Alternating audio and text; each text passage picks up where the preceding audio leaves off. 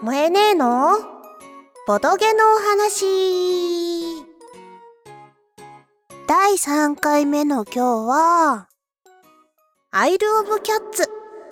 の話をしたいと思います。これはですねゲムマ付近の時にかな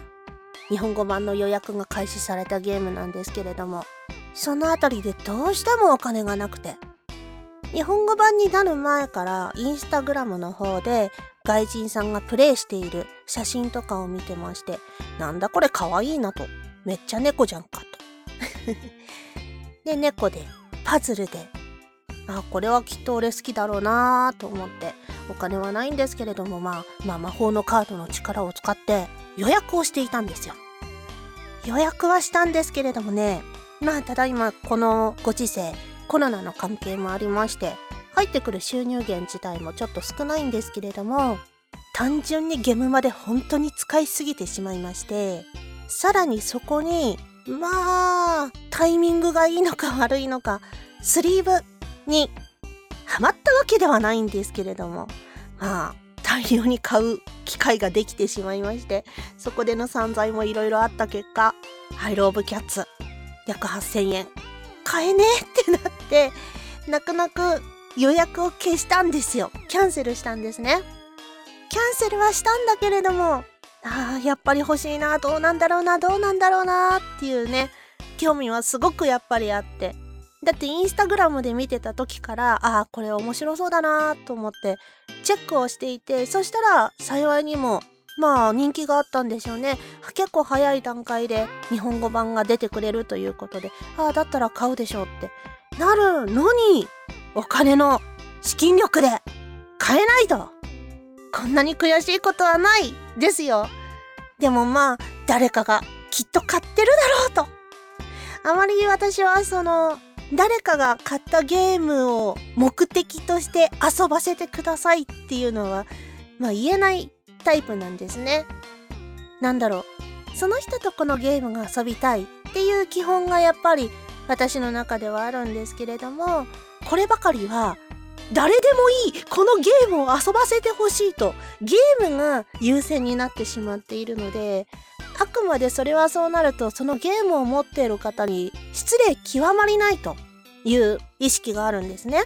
なのであんまりこうそのゲームやりたいので遊ばせてくださいっていうことが苦手なので結構ギリギリまで言えなかったんですけれども欲望には勝てずたまたま行った他のねオフ会にてハイロボキャッツ持ってきてくださる方がいるということなので「はあやりたいです」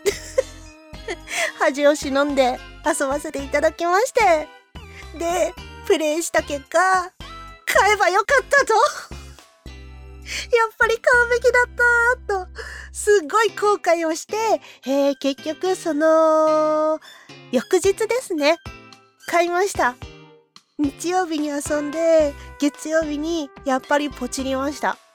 もう残数自体がどこの店舗ももう少ないみたいで人気があるみたくてこれは悩んでいる暇はないぞと。もうこれ2度目のチャンスはないぞと言い聞かせて買いました。ハイラブキャッツまあ猫がいっぱいで可愛いんですよ。で可愛いんですけれどもこれがそのカードドラフトをして猫を救出するカード財宝を手に入れるカード個人目標とかのカードあとは猫を捕まえるための魚をゲットすることができたりするカードとか何種類かのジャンルが分かれているカードを何枚かドラフトをしていき全部で5ラウンドある中で、えー、と1ラウンドの頭ごとに7枚ずつ来るんですけれどもその中からまずドラフトをした上でまずどれを買うかと。それを買うために使うのがなぜかお魚です。金銀財宝のシステムはあるのにここの通貨は魚です。で猫を救出するためにも魚が3匹必要だったり5匹必要だったりとかするんですよ。でもラウンドの最初にもらえる魚の数っていうのは毎回20匹なんですね。その20匹の中でまあ持ち越しはできるんですけど中でそのドラフトしてきたカードを買うためのコストを支払い猫を救出するためのコストもそこから出さなければならないと。そしてこれがまたまた甘く考えていたんですけれども猫。個人ボード船の形のものがあるんですけれどもまあその猫のタイルを持ってきて、まあ、救出をして自分の船に乗り込ませるんですけれどもまあここからはこれがパズルなんです。まあパズルですからねここら辺は気持ち的には熊牧場とか入浴ズーとかそんな感じかなぐらいに思ってたんですね。はいそんなくらいにしか思っていませんでした。そんな甘い話じゃなかったです。えっ、ー、とね埋まらない えこんなに埋まらないの？と思って船の半分埋まらなくってマイナス点ばっかりしかなんなくってとてもとても悔しい思いをしたんですね。あなるほど。これはまず埋められないんだと。まあやった時に最大プレイ人数4人なんですけれども4人ともが、まあ、初プレイだったというのもあったかもわからないんですけれども誰一人全てをきれいに埋める人はいませんでした。で、空いている箇所があると、そこはマイナスになってしまうんですね。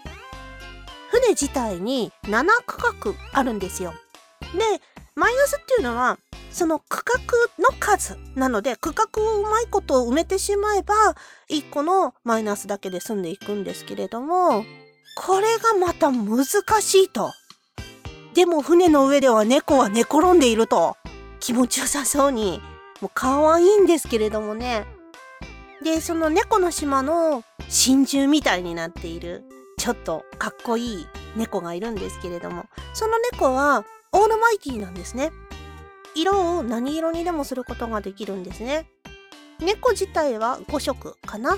あるんですけれども、その5色の中のどの色にでもすることができるんですけれども、配置をする際に、この猫は何色の猫ですよって最初に指定をしなければならないと。後になってから、あ、ここと方がポイント高いから、このオールマイティの猫はこの色にしようっていうのができないんですね。後々のことを見据えて、あ、この猫はこの色にしようやるんですね。なので、早くそのオールマイティの猫を獲得しようとしちゃうと積んじゃう可能性もあるしかといって後からそのオールマイティの猫を取ろうとしちゃうと猫がいないんですねもうみんなに取られちゃってそのオールマイティの猫がいなかったりするんですよ。いやいても使えないに いや使えないって言ったら違うな。このタイルとしてうまいこといかない猫だなと。なるわけですよ。でその救出してくる猫も順番で1匹ずつ取っていくので、先に欲しい猫が取られてしまったらおしまいなんですね。おっと？ってなっていくわけですよ。しかも猫を救出するためには魚というコストも必要であると。島にいる猫は3コストで救出できる猫たちと5のコストで救出できる猫たちと言います。これは完全にランダムです。3の猫は小さいよとか5の猫は大きいよとかそういうことは全くなくその猫のタイル自体はバックからバックビルディングでこうランダムに取り出されてくる猫たちですそしてその猫たちそのラウンドで救出されなかった猫たちはもう救出できません。ということでバイバイになってしまうんですね。もう二度とここには出てこないと。猫のタイル自体は全てで十何枚かな？あるんですけれども。要は十何枚ある中のもうそんだけがいなくなっちゃう。もう取れないってなってくるとまあカウンティングも多少できるんですね。ってなるとこう予定していたものと違うものがあったり。例えば緑の猫ちゃんを集めていたとしたら緑の猫がいたら取りたいんですけれどももしかしたらめっちゃ出てくるかもしんないんですよランダムだから。でもコストの関係やみんなの兼ね合いもあったりとかしてその子たちは全部取れなかったりするともうその緑の猫は減っているわけですよ。ってなると路線を変更しなければならないなど悩む箇所がとても多いです。いやー本当に悩ましすぎて面白かったですね。普通のパズルではない普通のパズルゲームと思ってプレイをすると痛い目見ますね。いやでもその痛さが快感みたいになってだいぶまっしぐらみたいな感じになっちゃうんですけれどもとにかくまあ根本的に間違えてたのは船は全て埋まらないこれです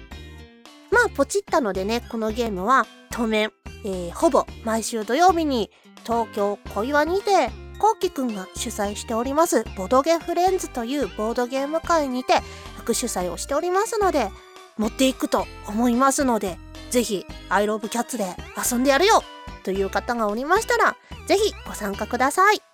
えー、その他にもですねこちらの放送ではこのゲームの話が聞いてみたい。とか、このゲームやりましたか？とか、このゲーム面白いよ？などのおすすめとか、皆さんのあのゲームの思い出だったりとかいうのがありましたら、ぜひレターなどいただければ嬉しいです。